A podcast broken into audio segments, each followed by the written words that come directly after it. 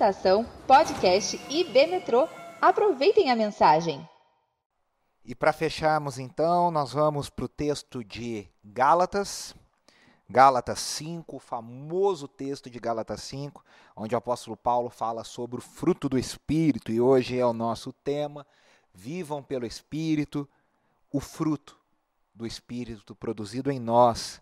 Gálatas 5, 16 ao 25, o apóstolo Paulo nos diz: Por isso digo, vivam pelo Espírito, de modo nenhum satisfarão os desejos da carne. Pois a carne deseja o que é contrário ao Espírito, o Espírito o que é contrário à carne. Eles estão em conflito um com o outro, de modo que vocês não fazem o que desejam. Mas se vocês são guiados pelo Espírito, não estão debaixo da lei. Ora, as obras da carne são manifestas: imoralidade sexual, impureza e libertinagem, idolatria e feitiçaria, ódio, discórdia, ciúmes, ira, egoísmo, dissensões, facções e inveja, embriaguez, orgias e coisas semelhantes. Eu os advirto, como antes já os adverti, que os que praticam essas coisas não herdarão o reino de Deus.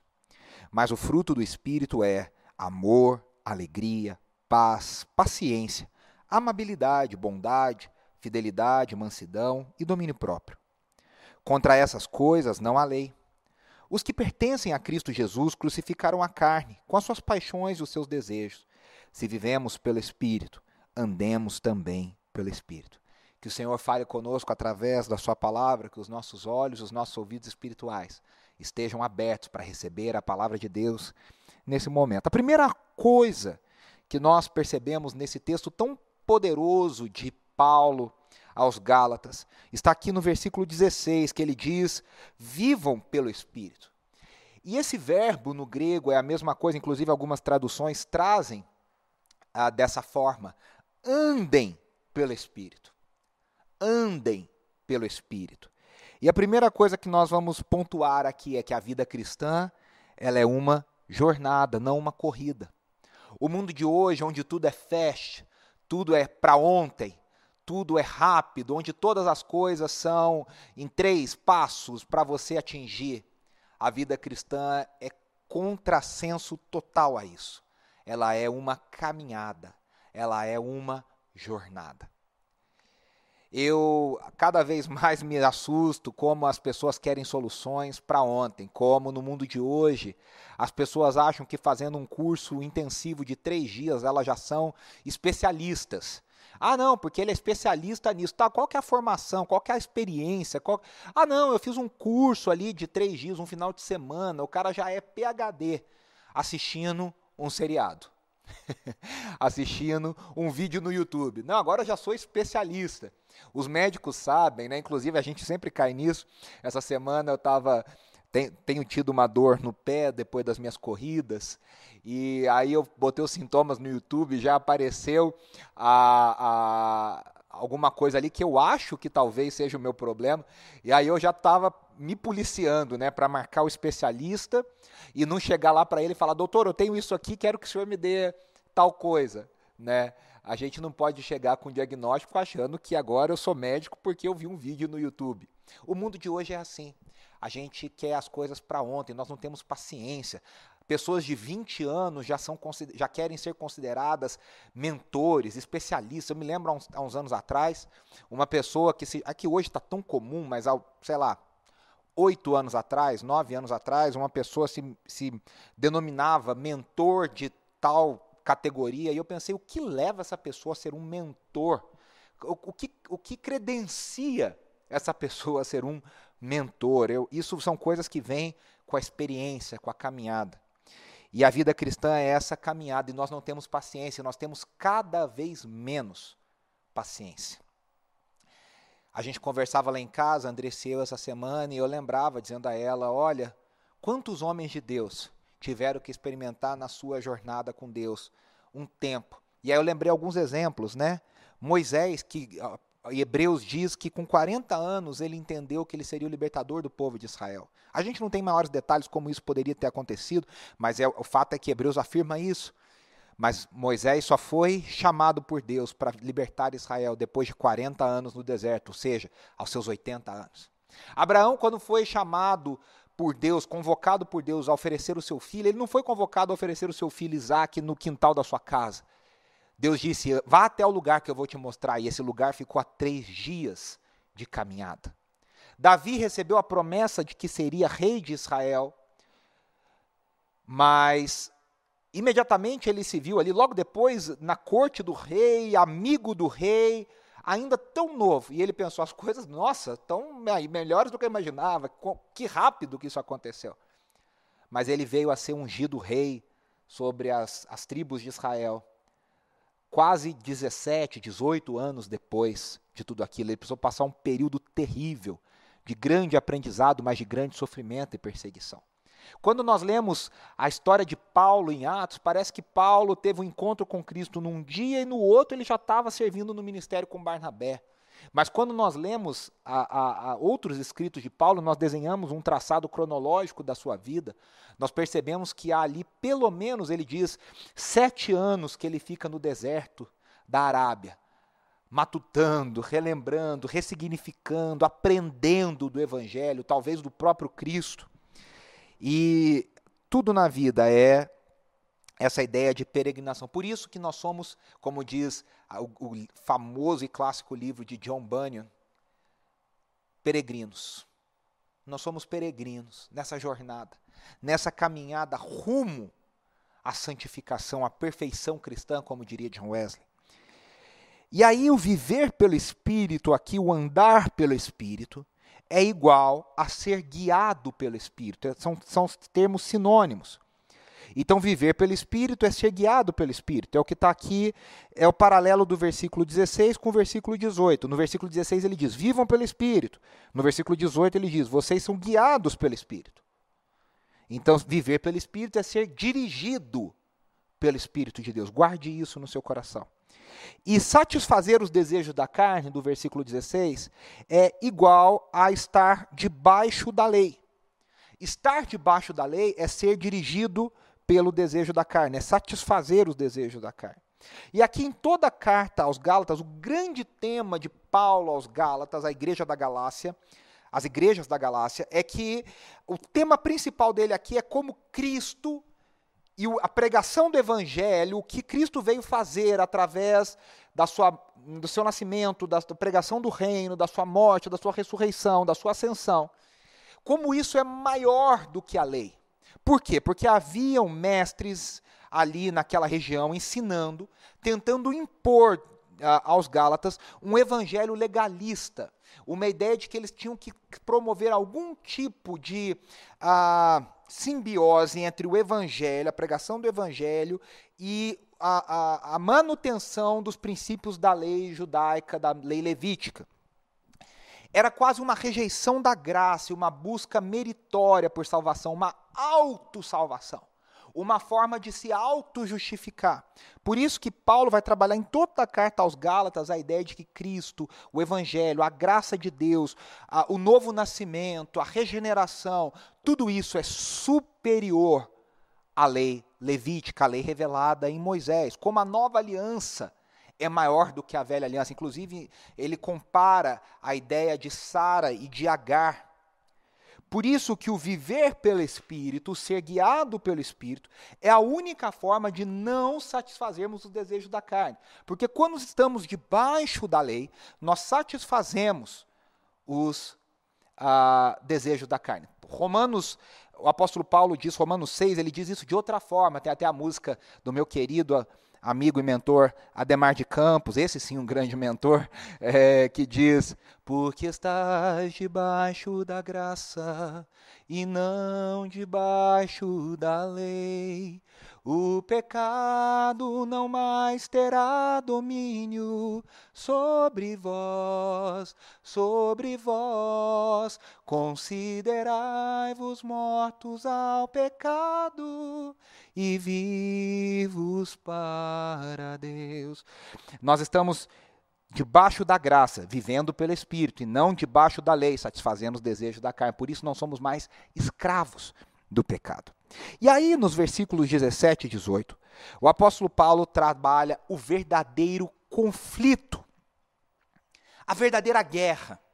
E qual é essa guerra? é entre o velho homem, que aqui ele vai chamar de carne, e o novo homem, que ele vai chamar de alguém dirigido pelo Espírito, guiado pelo Espírito. E a gente já viu isso em outras pregações, em outros textos do apóstolo, que são os filhos de Deus. Romanos 8 fala muito sobre todos que são guiados pelo Espírito de Deus, são filhos de Deus. E aí você se lembra, você não sabe se você é guiado e por isso você é filho, ou se você é filho e por isso é você guiado. O fato é que todos que são guiados são filhos de Deus. Então é um velho homem que está debaixo da carne, que é guiado pela carne, e o novo homem que é guiado pelo Espírito. E a guerra é entre um e outro. De um lado do ringue está a carne, a sarx. E aqui eu quero fazer uma explicação sobre esse termo. Por quê? Porque nós temos uma ideia platônica gnóstica entranhada em nós que carne é a nossa natureza física e material. Ou seja, o nosso corpo, a nossa fisicalidade. E que isso é pior do que a nossa parte espiritual. Então a parte espiritual agrada a Deus e a parte física, material, ela é pecaminosa. Por isso, nós precisamos nos libertar deste corpo para então termos uma verdadeira vida no Espírito. E não é isso que o Evangelho bíblico nos ensina, isso é uma ideia gnóstica, platônica, antibíblica e antievangélica no sentido de ser contrária ao Evangelho. A mentalidade bíblica, a mentalidade judaica, a mentalidade do Evangelho, da nova redenção, é que o Evangelho todo para o homem todo, a redenção total sobre o homem, corpo e espírito, parte material e parte espiritual. Quando o apóstolo Paulo fala da sarx, da carne, ele não está dizendo da nossa materialidade física, mas ele está dizendo que nós somos por natureza, a nossa inclinação, nossos instintos, a nossa condição caída. A nossa condição caída. A carne não é o nosso corpo físico, a carne é uma intenção, uma inclinação, uma natureza que habita dentro de nós e que nos leva ao pecado, é aquela natureza identificada com a queda, é a natureza identificada com o pecado. É ela que ah, precisa de redenção total. E aí nós temos o espírito, o pneuma, então é a sax versus o pneuma, que é o próprio Espírito Santo de Deus que permanece, que habita em nós e nos comunica a uma nova natureza, a natureza divina. Nós somos nascidos de novo, há uma nova natureza em nós que precisa ir tomando o seu lugar para sufocar a antiga natureza. Por isso que o apóstolo Paulo, em vários outros textos, diz: se revestindo do novo, colocando e tirando o velho. A ideia é: eu coloco a nova roupa e eu vou desvestindo a velha. A pessoa que experimenta a plenitude do Espírito é aquela que cada vez mais se veste com a natureza do Espírito Santo e se desveste da sua natureza carnal, pecaminosa. Essa é a verdadeira batalha. Esse é o verdadeiro conflito. A construção no grego ela é muito enfática aqui o Craig Kinner nos ajuda a lembrar disso. Ele diz: no grego é muito claro o que o apóstolo Paulo está dizendo: é impossível andar no espírito e fazer a vontade da carne. Uma é mutuamente excludente à outra. Ou você faz a vontade da carne, ou você anda no espírito. Não há forma de é, fazer as duas concomitantemente, da, do, ao mesmo tempo. Não há forma de fazer as duas trabalharem em cooperação. Não há jeito de fazer as duas, elas são totalmente, completamente opostas. Por isso ah, que nós precisamos entender essa batalha, estarmos conscientes dessa batalha, porque ela requer de nós uma intencionalidade nessa luta. O Tim Keller diz, quando ele comenta esse texto, ele diz que a carne é um super desejo. O que acontece? Tanto as coisas do espírito quanto as coisas da carne são coisas que nós desejamos. E aqui, de novo, eu quero lembrar do fabuloso livro do James Smith, do professor James Smith, você é aquilo que ama. E fica aqui a indicação que ele trabalha muito essa ideia. O ser humano tem apetite, o ser humano tem desejos. A questão é se esses desejos vão ser governados pelo Espírito Santo de Deus e eles são contrários aos nossos instintos básicos naturais, ou se nós vamos dar voz, a, a, ou vamos ceder aos nossos instintos naturais básicos. E aí o Keller vai dizer: o verdadeiro conflito, a carne, é um super desejo. É um desejo exagerado, é um desejo fora de lugar, é um desejo não saudável. Como tudo na vida, e cada vez mais fica provado isso em todas as áreas, o equilíbrio é a chave. Você não pode nem se privar totalmente de algo e nem se alimentar somente daquilo. O entretenimento é saudável. Se alimentar só de entretenimento traz uma série de problemas. Comer açúcar em doses equilibradas faz parte. Comer só açúcar vai te provocar uma série de problemas físicos você comer carne é saudável, você comer carne, só carne vai te trazer uma série de problemas. Ou seja, nada na vida pode ser feito só aquilo. Você precisa ter equilíbrio. E aqui nós estamos falando dessa carne que é um super desejo. Essa carne, quando, ela é, quando nós cedemos a carne, esses desejos são super valorizados e são tirados do lugar. E aí nós damos a ideia, temos a ideia de idolatria que é algo que até poderia ser bom, mas como ele está fora de proporção, esse desejo está fora do equilíbrio, se torna uma idolatria. E aí vem a ideia de que Paulo tem trabalhado, ele trabalha, se você quiser ler os versículos 14, 13, 14, 15, que ele trabalha a ideia da liberdade. E aí ele linka isso com andar no Espírito. O que, que significa? O mundo de hoje que prega tanto a liberdade. A verdadeira liberdade não é dar vazão aos seus desejos é, naturais dos, dos, quais você é escravo. Isso Kierkegaard já falava. A verdadeira liberdade não é você dar de, vazão a desejo, a instintos que te escravizam. A verdadeira liberdade é você dominar esses instintos e escolher o contrário. Somente o Espírito Santo nos permite a verdadeira liberdade. É isso que o apóstolo Paulo está dizendo aqui. Vivam no Espírito e não satisfaçam os desejos da carne. Aí sim vocês serão verdadeiramente livres e não darão espaço para libertinagem, que é a palavra que ele trabalha antes. E aí ele vai falar das obras da carne. Versículos 19 e 21. Aqui é interessante que a batalha sobre a qual nós estamos falando, ela é interna. Mas os resultados dessa batalha são visíveis. Ou seja, as obras da carne são manifestas. Por isso que ele vai dizer, né? As obras da carne são manifestas, elas são visíveis. A batalha está lá dentro, mas dá para saber quem está ganhando. De acordo com o seu comportamento, de acordo com a sua reação, de acordo com o seu fruto, nós vamos saber quem está ganhando. Por isso que Jesus disse: a única forma de julgar alguém é pelos frutos. A única forma de conhecer se alguém serve a Deus ou não serve a Deus é pelo seu fruto. Pelos seus frutos. Por isso que nós vemos que a árvore boa não dá frutos ruins e a árvore ruim não dá frutos bons. Essa é a ideia que está aqui implícita. As obras da carne são manifestas. E aí, o que, que são essas obras da carne? São desejos pecaminosos, super desejos da natureza caída. Desejos ah, superdimensionados, desregulados da natureza caída, dessa natureza que é contra Deus. E aqui nós temos quatro esferas de desejo. Nós temos a esfera do sexo, da religião, da sociedade e da bebida. Sexo, imoralidade sexual, que aqui é outra palavra, poderia ser traduzida como adultério. Impureza sexual, que são práticas sexuais não naturais. E libertinagem, que é uma sexualidade descontrolada, desenfreada. O John Stott resume isso aqui dizendo o seguinte: todos os pecados sexuais, sejam públicos ou privados, dentro ou fora do casamento, sejam naturais ou não naturais, devem ser classificados dentro de obras da carne. Uma sexualidade desenfreada, desregulada, descontrolada.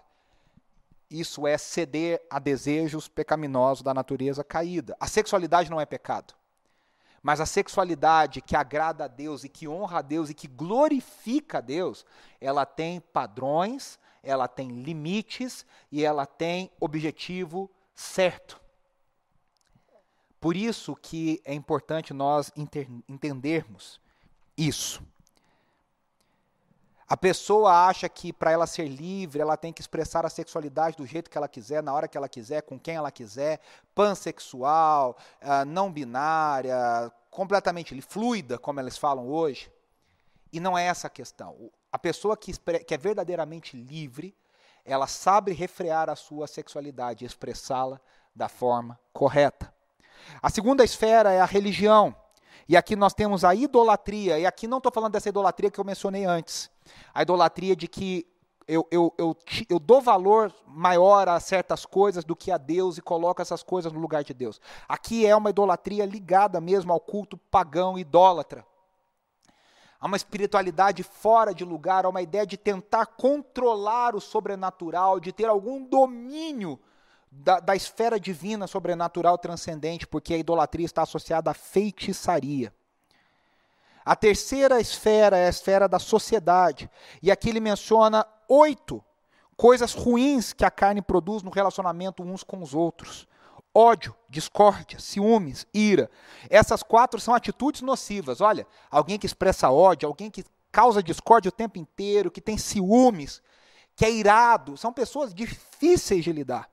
E aí depois as quatro, são, as quatro últimas são resultados dessas quatro primeiras atitudes, né? Que é egoísmo, dissensão, facção e inveja. São quatro resultados dessas quatro atitudes.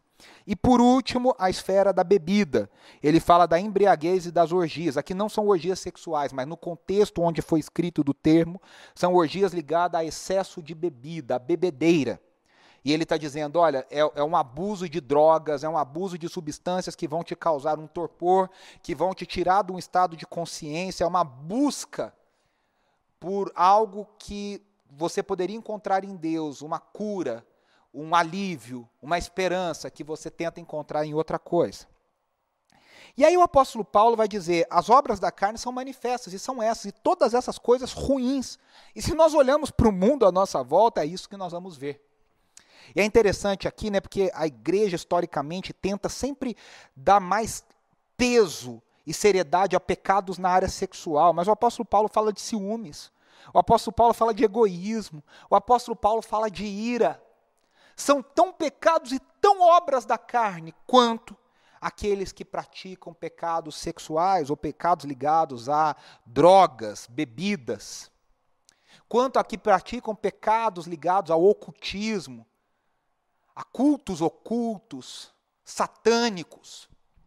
E o apóstolo Paulo diz: os que praticam tais coisas não herdarão o reino de Deus, não pertencem a Cristo, não são de Cristo, não são filhos de Deus, não tem o Espírito Santo guiando. E aí ele contrasta isso com o fruto do Espírito. E aqui eu quero destacar que o fruto do Espírito está no singular. É, ele é o fruto, não são os frutos, é um fruto do mesmo Espírito, mas é um conjunto de coisas que o Espírito produz na vida do cristão. E aqui eu quero falar alguma coisa interessante sobre isso. Com essa ideia do fruto está no singular. Esse conjunto de coisas. Nós vamos falar sobre isso, mas a primeira ideia é que o fruto ele é uma consequência natural de uma árvore saudável. De uma árvore saudável. E Jesus disse: Eu sou a videira verdadeira e vocês são ramos.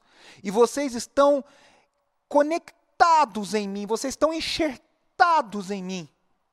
Ou seja, a vida de Deus que passa na videira também chega nos ramos, alimenta os ramos, e nós experimentamos, como a figura de Romanos 9, nós experimentamos da vida de Deus porque nós somos enxertados na videira de Cristo Jesus que é Cristo Jesus. Agora, o Espírito que habita nele, o Espírito que o capacita, o Espírito que esteve com ele no seu ministério terreno, o Espírito que revela a Cristo agora habita em nós. Nós somos agora participantes da natureza divina, porque, como João 15 nos diz, o texto maravilhoso, nós estamos enxertados conectados, ligados na videira verdadeira que é Cristo Jesus. Por isso, se nós estamos ligados a uma árvore saudável, nós naturalmente daremos fruto. E há uma ideia interessante sobre essa questão do fruto, eu não vou entrar aqui em detalhes, mas é um entendimento escatológico. Nós temos falado que tudo está ligado com a ideia sobre como nós encaramos o final dos tempos, como nós encaramos a ideia da volta de Cristo Jesus, a redenção de Cristo Jesus. Por isso, não caia nessa conversa fiada que pensar sobre os últimos dias, a volta de Jesus, é um assunto sem importância, especulação. Claro, tem gente que dá só ênfase a isso, só pensa nisso, não produz nada, não escreve nada, não trabalha em nada, não abençoa nada, que só fica pensando. Também está errado. Mas toda a nossa vida cristã é pautada como nós entendemos o final de todas as coisas.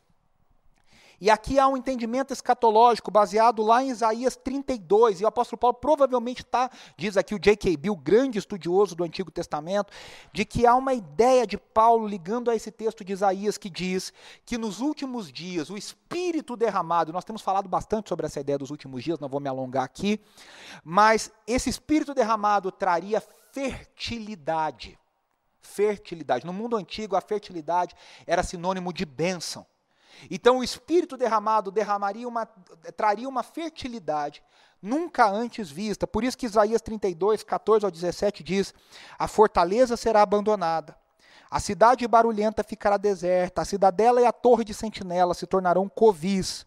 Uma delícia para os jumentos, uma pastagem para os rebanhos. Olha só até que sobre nós o Espírito seja derramado do alto, e o deserto se transforme em campo fértil, e o campo fértil pareça uma floresta.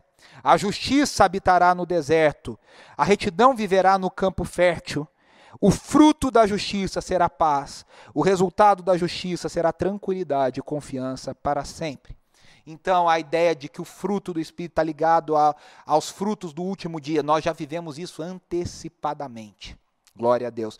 Por isso que essa, esse fruto dessa nova natureza que o Espírito, o fato de habitar em Cristo produz em nós essa nova natureza que dá esse fruto. Isso é uma antecipação do último dia. E aí quando a gente fala sobre fruto, a primeira coisa, o fruto tem um crescimento gradual. De novo, a ideia da caminhada. Um fruto saudável é aquele que cresce gradualmente. Como é que você percebe um legume, um vegetal que não é saudável? Você pega uma maçã orgânica, uma maçã não orgânica no mercado, você pega uma cebola. Cebola é bem. Quem vai no mercado sabe disso tirando os preços, esquece o preço. Uma cebola orgânica, uma cebola não orgânica. A cebola orgânica é muito menor do que a cebola não orgânica. Por quê? Porque ela teve um hormônio para o seu crescimento não saudável. Quando você vê uma pessoa extremamente forte, extremamente musculosa, a probabilidade daquela pessoa fazer uso de substâncias para alavancarem o seu crescimento e substâncias que vão causar problemas futuros é muito grande. Por quê? Porque o crescimento orgânico do fruto é gradual. A vida com Deus é gradual, é uma jornada, é uma caminhada. Guarde isso no seu coração, isso é muito importante. Outra coisa, o crescimento do fruto é inevitável. Ele vai aparecer. Você não tem que se preocupar, é natural, no tempo certo, na hora certa, ele vai aparecer. Eu me lembro sempre de uma frase do pastor Márcio Valadão. O pastor Márcio tem umas frases assim muito icônicas, que ele diz que obra é algo que dá trabalho. Obra é cansaço, é suor. A obra da carne dá trabalho. Mas o fruto é algo natural. Você não vê uma árvore gemendo para dar fruto.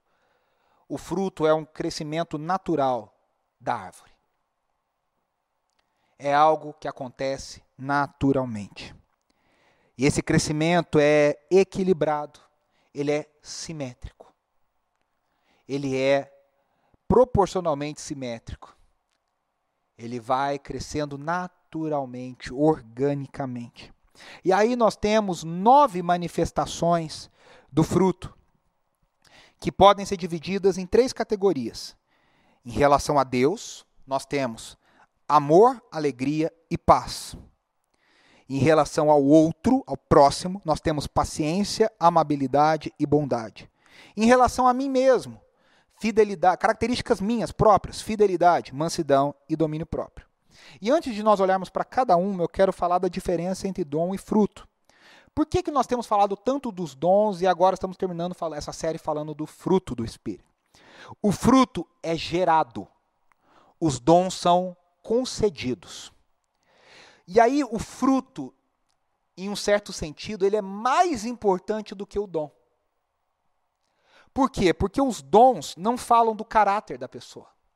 Os dons não falam da ética, da forma de agir dessa pessoa os dons, de certa forma, estão desassociados. Os dons não são marca, vamos colocar dessa forma. Os dons não são uma manifestação de maturidade cristã. Uma pessoa pode ter vários dons em operação e não ser madura como cristão. Agora, o fruto do Espírito, ele é manifestado cada vez mais numa pessoa que, sim, aí é uma marca de maturidade cristã. Claro que a pessoa que tem o fruto do Espírito e ela é mais madura espiritualmente, ela vai usar os seus dons espirituais de uma forma melhor, mais equilibrada, mais saudável, olhando para o crescimento do corpo. Mas eu espero que você tenha entendido isso. E aí nós vamos olhar cada fruto. Primeiro é o amor. Ah, o amor sempre é o primeiro. O ágape, a palavra que você conhece aqui no grego, ágape, que é servir uma pessoa para o bem dela e por seu valor intrínseco. A falsificação desse amor é um afeto egoísta. É quando você ama alguém, mas você na verdade se ama e você precisa daquela pessoa. O apóstolo Paulo diz que esse amor é o cumprimento. Lá em 1 Coríntios 13, aqui em Gálatas ele diz isso, um pouquinho antes, nesse capítulo mesmo. Ele é o cumprimento de toda a lei. Quando você entende esse amor e pratica esse amor, por isso que Jesus disse que o resumo de toda a lei é amar a Deus e amar ao próximo. Quando você ama a Deus e ama ao próximo, 1 João que diz que nós nascemos de Deus, nós vamos amar a Deus e aos seus filhos, ao seu próximo, ao nosso próximo. Esse amor é o cumprimento de toda a lei. Então, ao invés de tentar de forma legalista cumprir a lei, o cristão deve aceitar a graça e ao aceitar a graça, ele agora ama a Deus porque Deus o amou quando ele não merecia ser amado. E ele estende amor porque agora ele sabe que assim como ele foi amado, ele deve amar. Por isso ele deve andar em amor. Alguns versículos, eu vou sempre ler o fruto, falar sobre ele e dar um versículo. 1 Coríntios 13, 4 a 7, a grande ódio ao amor de Paulo diz: O amor é paciente, o amor é bondoso, não inveja, não se vangloria, não se orgulha não maltrata, não procura seus interesses, não se ira facilmente, não guarda rancor. O amor não se alegra com a injustiça, mas se alegra com a verdade. Tudo sofre, tudo crê, tudo espera, tudo suporta. O segundo dom, o segundo fruto mencionado, olha aqui, o segundo fruto mencionado pelo, pelo apóstolo Paulo é a alegria, que é um deleite em quem Deus é, por quem Ele é é a nossa fonte de alegria. Tinha uma canção que a gente cantava antigamente da comunidade da Vida Nova de Irajá, lá do Rio de Janeiro, que dizia: Maravilhoso Ele é, bendito Deus de toda a terra, fonte de alegria, muita alegria. Ele é a nossa fonte de alegria. É um deleite em quem Deus é, por, por que Ele faz, a gente se maravilha diante dele e a gente se alegra. É a linguagem da celebração e da adoração da igreja. A gente já até falou sobre isso aqui, há uma frase famosa: o povo de Deus deve ser o povo mais feliz da terra. Semana passada houve uma conversa lá no meu Instagram, surgiu uma pergunta e deu muito debate, um diálogo muito legal com várias pessoas por que, que as canções de celebração estão desaparecendo? Quando a gente quer pegar uma canção de celebração, a gente pega músicas antigas, porque as novas estão desaparecendo. Há músicas com bateria forte, guitarra, intensidade, mas canções alegres estão cada vez mais raras. E aí eu conversei com meu querido amigo Ademar de Campos, nessa mesma conversa ele disse, o pessoal anda meio borocochô, anda meio deprê. E é verdade. Falta contemplar a Deus. Eu conversava com uma outra pessoa, essa pessoa disse: as pessoas não contemplam a Deus e por isso falta alegria.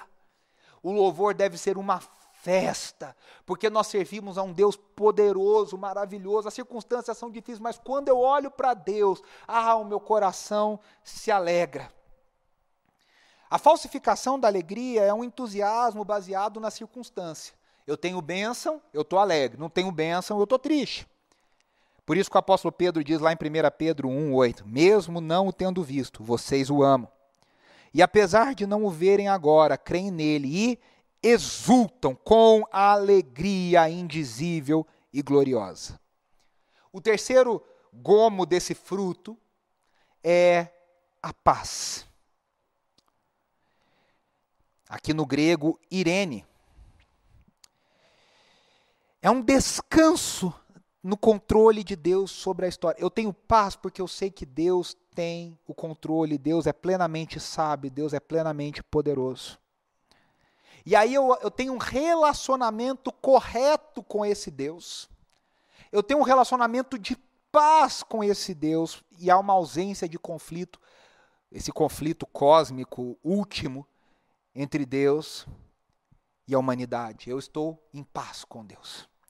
Efésios 2, 14 a 16, o apóstolo Paulo diz: Pois Ele é a nossa paz, Ele, Jesus Cristo, o qual de ambos fez um, ambos é de judeus e gentios, e destruiu a barreira, o muro de inimizade, anulando em seu corpo a lei dos mandamentos expressos em ordenança. Por que, que eu tenho paz? Porque Jesus Cristo derrubou a barreira que me separava, anulou a lei dos mandamentos, a lei mosaica, e ele cria em si mesmo, olha, dos dois, um novo homem, fazendo a paz e reconciliar com Deus, os dois, judeus e gentios, em um corpo, por meio da cruz, pelo qual ele destruiu a inimizade. Agora a amizade, a paz. Marcos Witt, há muitos anos atrás, em 1996, gravou uma música que diz: Paz, paz, quão doce paz é aquela que o meu Pai me dá. O quarto, a quarta manifestação do fruto, o quarto gomo do fruto é a paciência. E aqui no grego é uma palavra difícil, macrotomia. É a capacidade de enfrentar problemas sem perder o controle. É a capacidade de enfrentar provações sem me perder no meio, no meio delas. Também diz como Deus tolera o pecado da humanidade. E aí também diz como eu devo tolerar o meu próximo. O erro do meu próximo, a pisada na bola do meu próximo, porque Deus me tolera. Tolerou o meu pecado, tolera o meu pecado. É a capacidade de enfrentar provações. 1 Timóteo 1,16 diz: Mas por isso mesmo alcancei misericórdia por, para que em mim, o pior dos pecadores, olha o apóstolo Paulo se chamando de o pior dos pecadores, Cristo Jesus, demonstrasse toda a grandeza da sua paciência. Deus olha para nós e Ele em Cristo manifesta a grandeza dessa paciência. É essa paciência que eu e você devemos demonstrar. Devemos demonstrar. O quinto gomo desse fruto é a amabilidade ou como traduzido como benignidade. No grego, crestotes. É servir ao próximo de uma maneira bem prática. Boas obras para quem não merece. O oposto dela é inveja. Ah, eu não sou amável, eu tenho inveja, eu quero o mal do outro. Eu quero destruir o outro, eu quero que ele se dê mal. E uma falsificação é eu fazer uma boa obra na aparência, mas por trás eu tenho um, um objetivo egoísta. Agora, quando eu sirvo ao outro, eu abençoo o outro sem nenhum tipo de esperança, expectativa ou de benefício próprio, ah, isso é amabilidade, benignidade. Tito 3, a carta de Tito 3, no capítulo, versículos 4 e 6 diz: Mas quando se manifestaram a bondade e o amor pelos homens da parte de Deus, nosso Salvador, não por causa de atos de justiça por nós praticados, mas, devidos, mas devido à sua misericórdia, ele nos salvou pelo lavar regenerador e renovador do Espírito Santo, que ele derramou sobre nós generosamente por meio de Cristo Jesus. Olha só, quer ver? Eu estou pegando aqui, ó. É a palavra aqui, ó, que aqui é traduzida na NVI como quando se manifestaram a bondade. Na, na, na atualizado, eu abri aqui, diz: Quando, porém, se manifestou a benignidade de Deus, nosso Salvador, e o seu amor para com todos. Não por obras de justiça praticadas por nós, mas segundo a sua misericórdia, ele nos salvou mediante o lavar regenerador e renovador do Espírito Santo que ele derramou sobre nós generosamente por meio de Jesus Cristo, nosso Salvador. Veja, essa bondade, esse amor de Deus se manifestou quando nós não éramos merecedores, nós não tínhamos ato de justiça nenhum dignos. Mas ele nos salvou pela sua misericórdia. Essa é a manifestação que nós temos que ter uns com os outros. E aí nós chegamos ao sexto gomo desse fruto do Espírito, que é a bondade e integridade. Aqui é interessante, né, porque essa ideia de ser bom traz uma ideia de ser íntegro, que é a ideia de ser a mesma pessoa em qualquer situação. É a condição do crente obediente. E aqui alguns estudiosos dizem que pode estar incluída qualquer excelência moral que não está nos outros termos. É a ideia daquela pessoa que ela tem uma excelência moral porque ela obedece a Deus, ela vive para Deus, ela faz o melhor. Por isso que o apóstolo Paulo diz lá em Efésios 5, versículo 8 e 9: Porque outrora vocês eram trevas, mas agora são luz no Senhor. Vivam como filhos da luz pois o fruto da luz consiste em toda bondade, justiça e verdade. O fruto da luz consiste em toda bondade, nessa excelência moral. Nós estamos chegando ao final e nós chegamos aqui ao sétimo gomo desse fruto, que é a fé, ou fidelidade, lealdade, coragem, pistes no grego. É confiarmos em Deus e obedecermos a Deus, na confiança que nos leva à obediência na prática é uma dependência exclusiva de Deus. E além de tudo, é ser confiável, é ser leal, é ser fiel à minha palavra. Eu dou a minha palavra e eu cumpro, porque eu obedeço a Deus e eu manifesto isso. Lucas 18, 42, 43, aqui esse termo pistes no grego diz: Jesus lhe disse: recupere a, a visão, a sua fé o curou.